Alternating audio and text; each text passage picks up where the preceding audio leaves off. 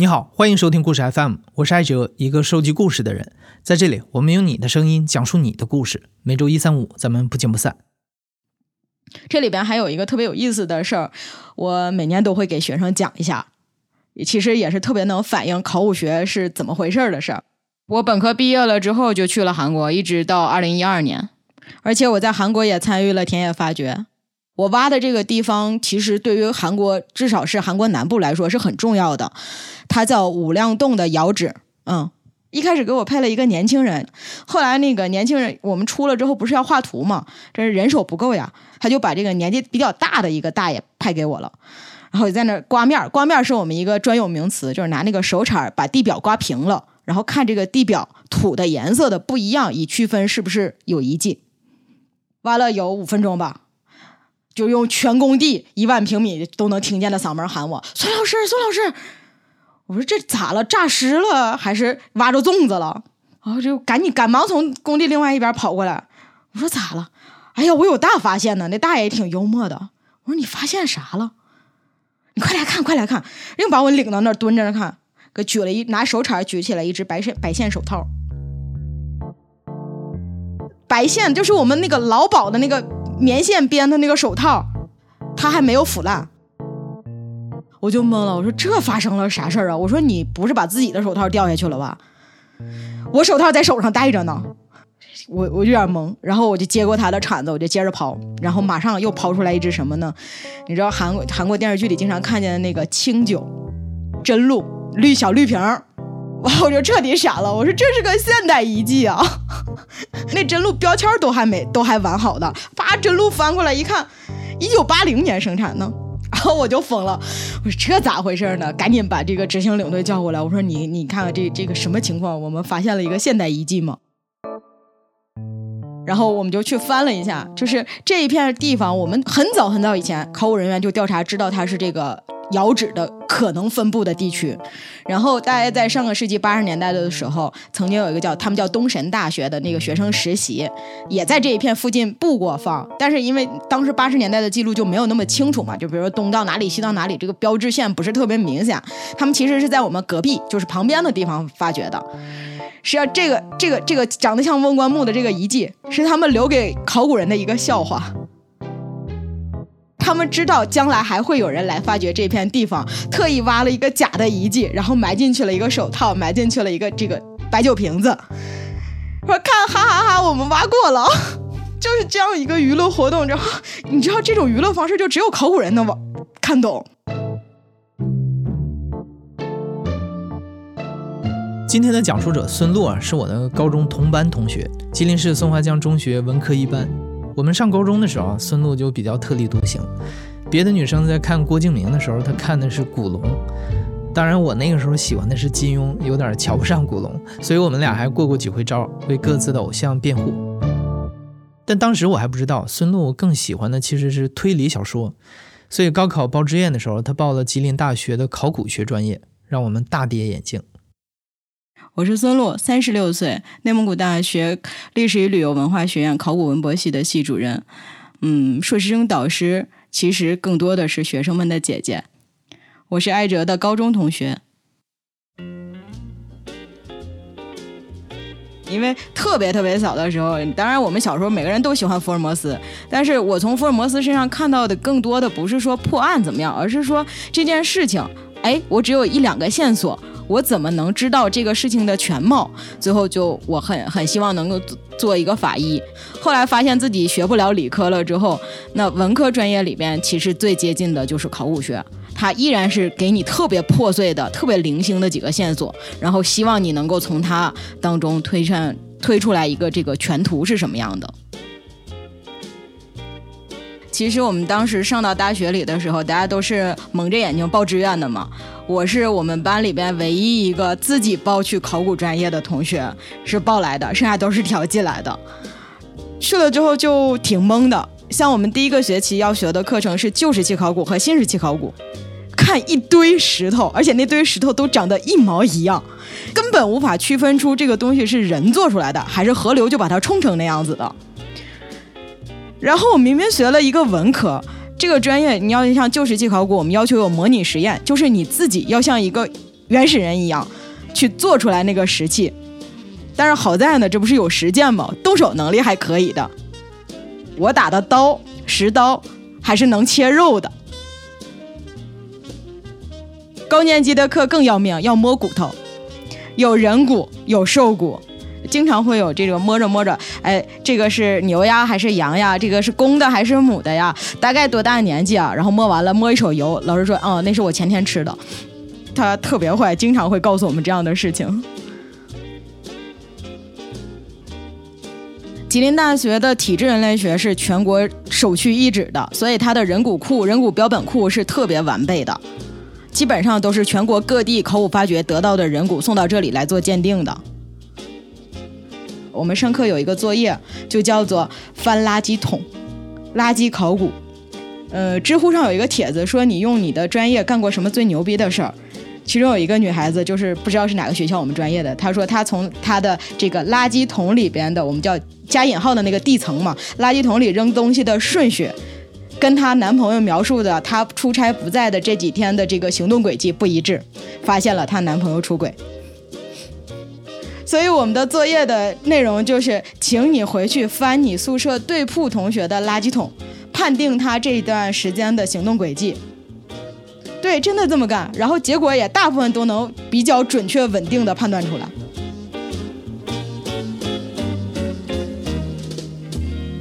二零零六年，经学校推荐，孙露去了韩国全南大学深造。二零一二年博士毕业之后，正赶上内蒙古大学筹建考古文博系。孙路顺利地获得了内蒙古大学的教职。孙路的研究方向非常的精细，是古代的车马具。采访中，他花了将近两个小时的时间跟我解释他的博士论文是怎么回事儿。说实话，我没太听懂，所以这里就不展开了。但是我们可以说点能听懂的。当大学老师的这些年，孙路发现每次和圈外的人聊天，大家最爱问他的问题都是关于盗墓，而且这其中有非常多的误解。孙路觉得是时候跟大家科普一下了。基本上，古代文明密集的地方，都是会分布有盗墓贼的。就是他们盗墓贼也是分流派的，河南的、湖南的、安徽的、内蒙的都是不一样的。然后，因为内蒙这个地方就地广人稀嘛，就会有外地的盗墓贼跑到内蒙来这个捞一把。草原上发现的，就是我们能有印象当中的这些草，这个民族什么匈奴呀、鲜卑呀啊这些民族，他们所有的东西都是金的，不能说所有的东西，就是非常大面积的发现了金器。所以为什么呢？就是贵金属，特别是黄金，它有一个非常大的特点是软，特别的好塑形。你稍微点个火，就是给给它稍微融一下，它就能变成金属。所以它无论是铸造还是锻造。都非常的容易，然后它单体价值又高。你想想，你在北京，假如你不能买房，那你的钱往哪儿花呢？农业民族种地，他是定居嘛，他会在不断的攒钱，然后去翻修他的房子。游牧民族呢，他盖不了房，那没有必要盖房，那怎么办呢？我我拿来的钱干什么呢？就是装饰自己和自己的马车。北宋人特别喜欢瓷瓶子，哎呀，工艺多么好，多么值钱。可是你在马上一颠就碎了呀，所以一定要那种特别轻薄、单体价值还高的东西来作为他们的财产的象征。所以这就是所有的游游牧民族，一直到蒙古，都是特别热衷于黄金。除了黄金之外，像珊瑚呀什么，就是他们的饰品、装饰品，无论是人的还是马的还是马车的，都是特别华丽的，因为他们的资产都重资产都是在这里。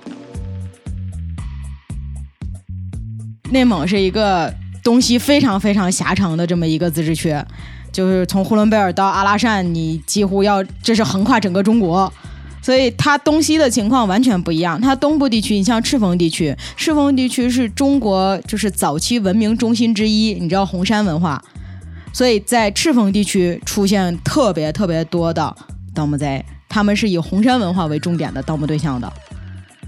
然后中部地区，像这个锡林郭勒草原这一块儿，这就以辽墓为重点的盗盗墓对象。然后等到往西边，我们有一个这个城市叫巴彦淖尔，你可能就没有怎么听说过了。这个城市以卖这个伊丽莎白瓜为出名。你想它是卖瓜的嘛？它的土地是沙质的，沙土地就有一个问题，你掏洞它会塌。我就听说过这样的事情，就在内蒙中西部这样的地方，然后有这个盗墓贼来盗墓，四个人下去了，三个，一个在顶上望风，结果墓塌了，沙土啊，墓塌了，那分分钟就憋死了。然后顶上的这个人，你知道他干了个啥吗？他打电话打幺幺零求救。后来考古所的人，因为幺幺零出动了之后，考古所的人也跟着去了嘛。那那人就盗墓的这个人肯定是救不了了。但是幺幺零接到这种警的之后，除了要去救人之外，还会要这个告诉文物管理部门，因为你这个墓已经被盗了嘛，文物管理部门要抢救性发掘。所以我们干两件事，一个是跟着基建屁股后边走，一个是跟着盗墓贼后面走。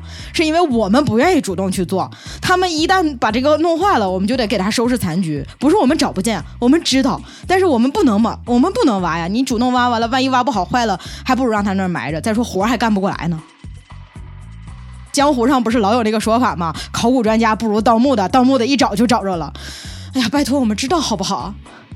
但是你不能去挖呀，没有那么多人手啊。一个全国从事文物工作的才多少人啊？结果那个人就特别惨，那四个人拍死他。当时我听完了这个故事之后，我就在说，论这个学习的重要性，学习你光学习这个历史文化，你说到那个中西部，知道他们那儿会有这个比较值钱的大墓，你就不能学习地理吗？那是什么土地，你就敢挖洞？我是听听我一个师兄讲了一个段子，他在辽宁工作嘛，也是抓过了盗墓贼。然后抓完了之后，那个盗墓贼也是这个盗墓贼里边的这个一股泥石流吧。盗墓贼嘛，你想，他就是个贼，他就是为了钱才去的，对吧？最大的目的是我把这个东西拿到了，然后去卖钱。结果那个大哥呢，就特别神奇。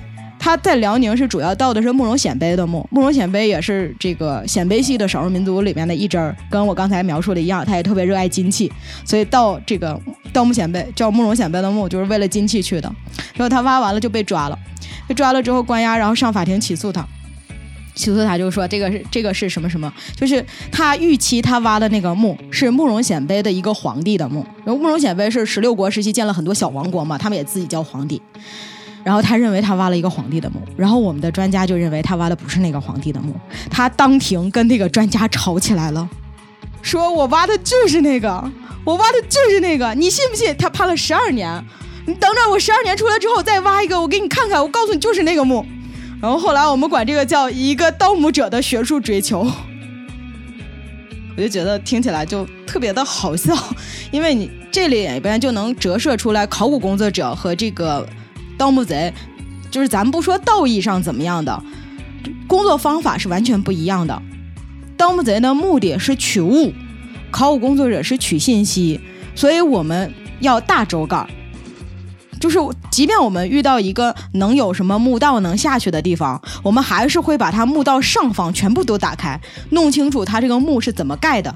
对于我们而言，是它里边的文物是我们国家的宝贵文化遗产，很重要。但是比这个更重要的是那个文物在哪个位置上，它曾经为什么放在那个位置上？它这个墓是怎么盖的？你比如说这个墓，咱们讲那个瓦工砌墓，不是什么三横一竖啊，有斜着砌的，怎么砌的？这都是代表了当时的文化生产力水平的，我们更关心的是这些事情。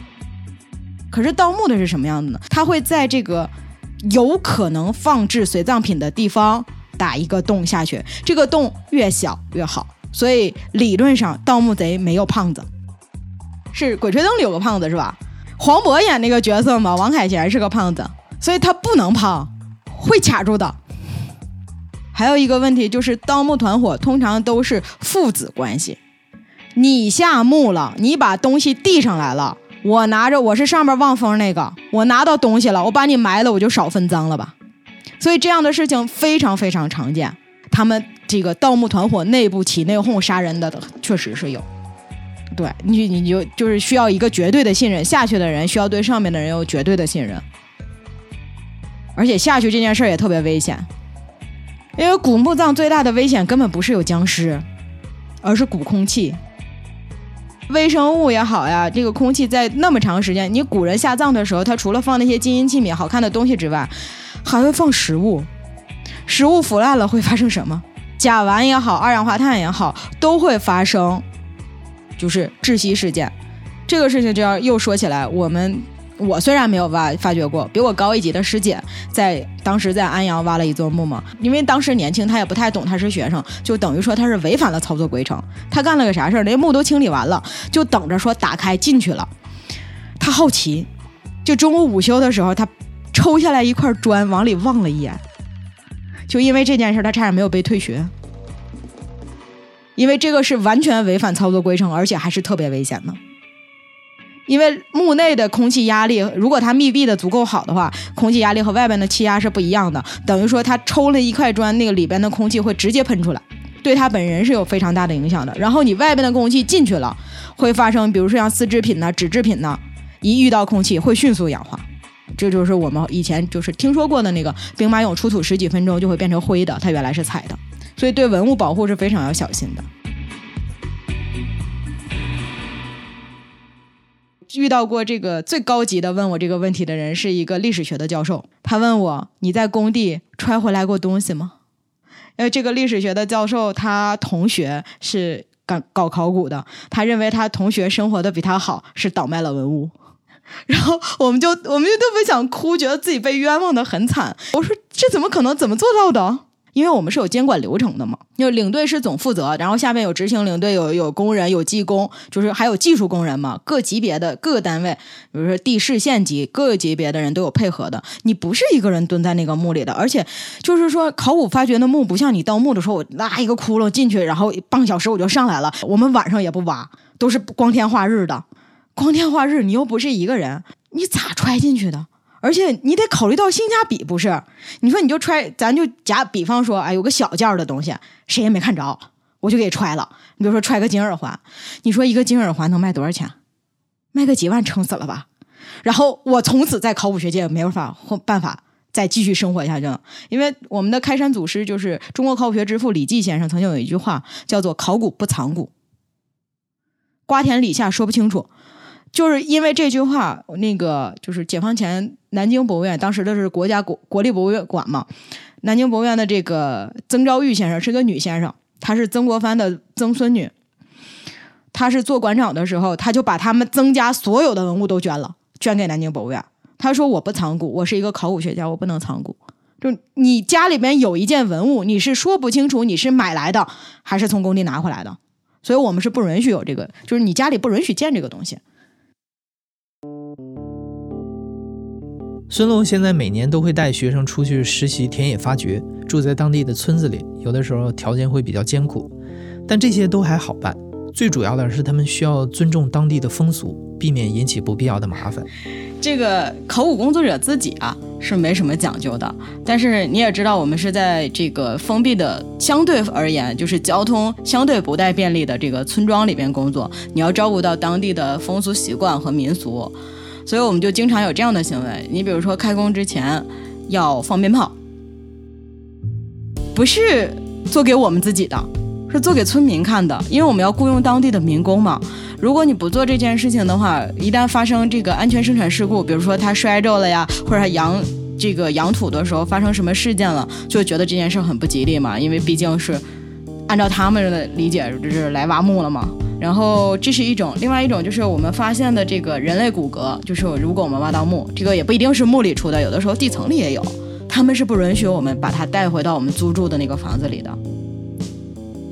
要么呢，我们就只能跟他说这个是动物的；要么呢，就是得悄悄的带回去藏在自己床底下，就根本不能让房东看见，说你这个屋子里居然放了人类骨骼。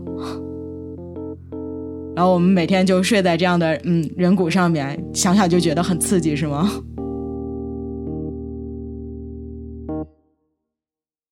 当然，这个东西我要提示一下，就是地层里出的陶片，我们是不拿回来的，是原样地层回填，把它埋回土里去。但是是整袋的填埋回去，就是告诉后来的考古发掘者，我们这个地方已经挖过了。理论上，按照我们国家的法律规定，就是考古报告完成之后，对这里边还有一个强调的一点，就前一阵子不是有个电视剧特别火嘛，叫《黄金瞳》。那里边虽然有各种各样的奇怪的 bug，但是有一点他说的特别好。他说，就是他安排了那个张艺兴找的那个考古学的那个教授，结果那个教授被袭击了，是他队员里边有一个内鬼，要把这些考他考古队发现的资料私自拿给反派。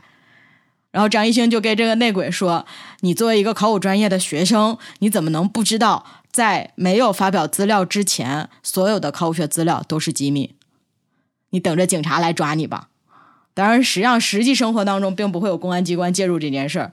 呃，但是法律规定的是，我们以如果没有发表考古报告。这个东西就是国家机密，所以如果我们在出版之前，这个材料是第一是考所也不会让外人看见，因为它是不挂牌的这个保密机构，你看不到哪个，就很少有这个机关单位上面挂着某某某省考古研究所就没有这个牌子。呃，出于避免不必要的麻烦吧，所以如果记者想要来访的话，也是需要通过这个呃党委的宣传部门发掘报告完成之后，是要这个转到博物馆里去的。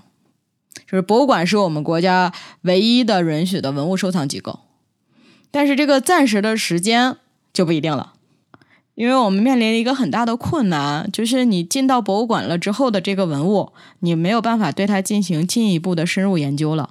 我们业界流传过一个漫画，就是画了一堆青铜器，然后在底下，然后有一个人跟他们说：“说你们要乖乖听话，如果不听话的话，就让国博带走你们。”是这样的，国家博物馆不是在北京嘛？然后它收藏的是我们各个省的精品文物。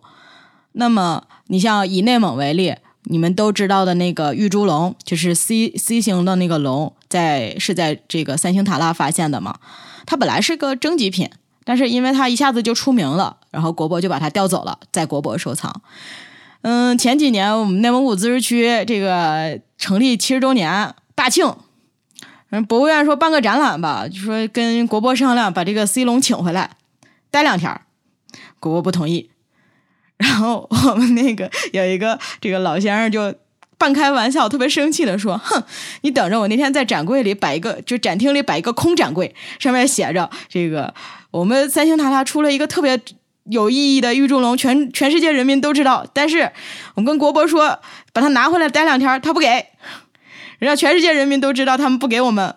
然后其实有很多像，嗯，河南的新郑李家楼，这个里边出了他们河南博物院的镇馆之宝，叫连鹤方壶。这个壶是一对儿，然后就河南博物院有一个，然后国博有一个，包括富好的萧尊也是一对儿。呃，河南博物院有一个，这边有一国博有一个，要不然对，你可以理解从国博的角度上说，那我是国家博物馆嘛，我当然是所有的精品文物都应该在我这儿。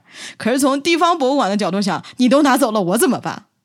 而且这个矛盾是成圈的，你省级博物馆会存在着跟地市级博物馆的区别争论争执，因为我挖出来了，我就拿到省博物馆了，因为省博物馆人流又多，条件又好。可是地市级博物馆又不乐意了，你都拿走了，我展什么？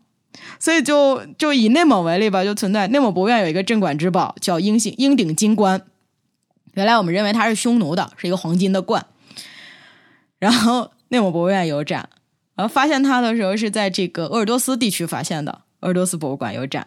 然后鄂尔多斯下边最后底下那个旗，就是相当于县这么一个级别的行政单位，还是有展。然后昭君墓博物馆，昭君墓博物馆也有展。好，一堆人来问，到底哪个是真的？我特别无奈的跟他们说，真的在库房里。但是我们现在对国物馆，就是博物馆也有一些整顿工作。如果你是复制品，你就一定要标注它是复制品。所以没标注的那些，大部分是真的。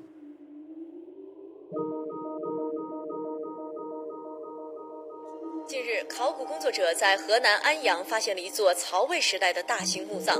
经过对历史文献、出土文物的研究鉴定，初步判断这个墓的墓主很可能是历史上一位赫赫有名的人物。他是一千八百年前三国时期著名的。二零零九年的十二月二十七号，河南省文物局在北京向媒体公布，曹操墓高陵在河南得到了考古确认，并把它视为二零零九年的十大考古新发现之一。这一消息公布之后，在社会上引起了轩然大波，立刻有学者出来质疑，认为证据不足。因为曹操是每个人都耳熟能详的人物，所以马上成了一个全民大讨论的考古事件。曹操墓是考古界反省最深刻的一次公众考古事件，就是那件事里边，考古学家是有错误的，确实不应该在那么仓促的情况下发布新闻。没有做过基础的研究，专家论证会也没开过几轮，你没有给专家足够的时间。我一直给学生放一个节目，是樊登主持的，就叫什么“三英论曹操”还是什么的，请的这个马未都和我们考古学界的很著名的刘庆柱先生和魏坚先生，他们仨，哎，两个擂台在那掐，然后底下一坐一堆普通人来掐。到最初这个话题，这么复杂的问题，我觉得是不是太匆忙？这么急的向社会去公布这个成果，引起这么大的社会反响，我对考古自幼就非常尊重。我认为考古界是一个针插不进、水泼不进的一块净土。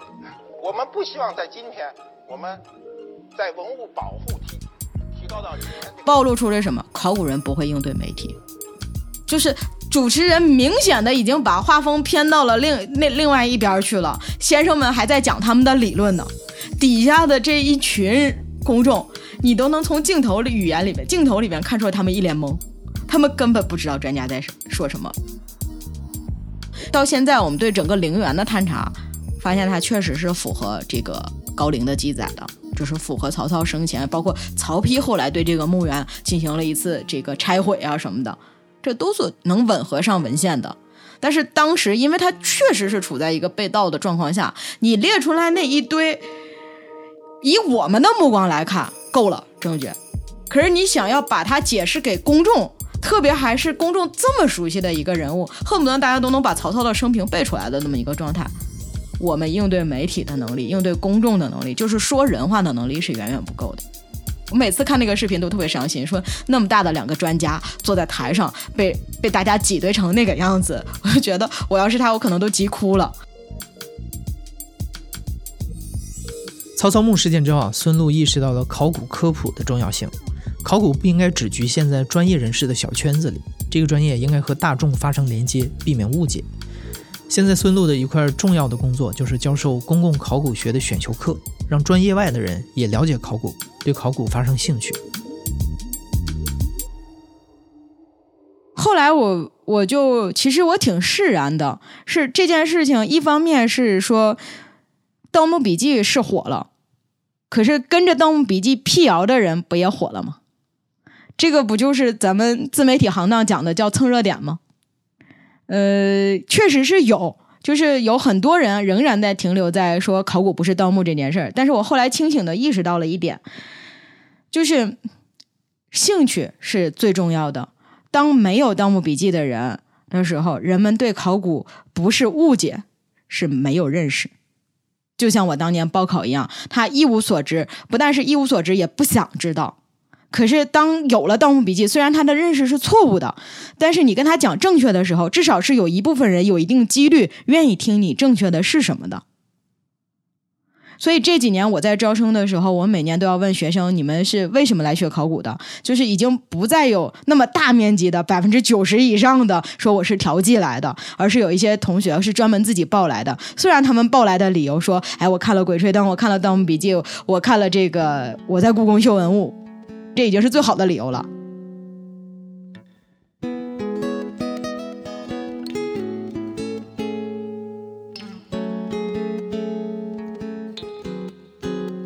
在听故事 FM 的时候，如果你想阅读本期故事的图文版，或者是想上节目讲你的故事，那欢迎关注故事 FM 的微信公众号，在那里你能找到所有你需要的内容。你现在正在收听的是亲历者自述的声音节目《故事 FM》，我是主播艾哲。本期节目由我制作，声音设计彭涵，实习生吴梦毅。感谢你的收听，咱们下期再见。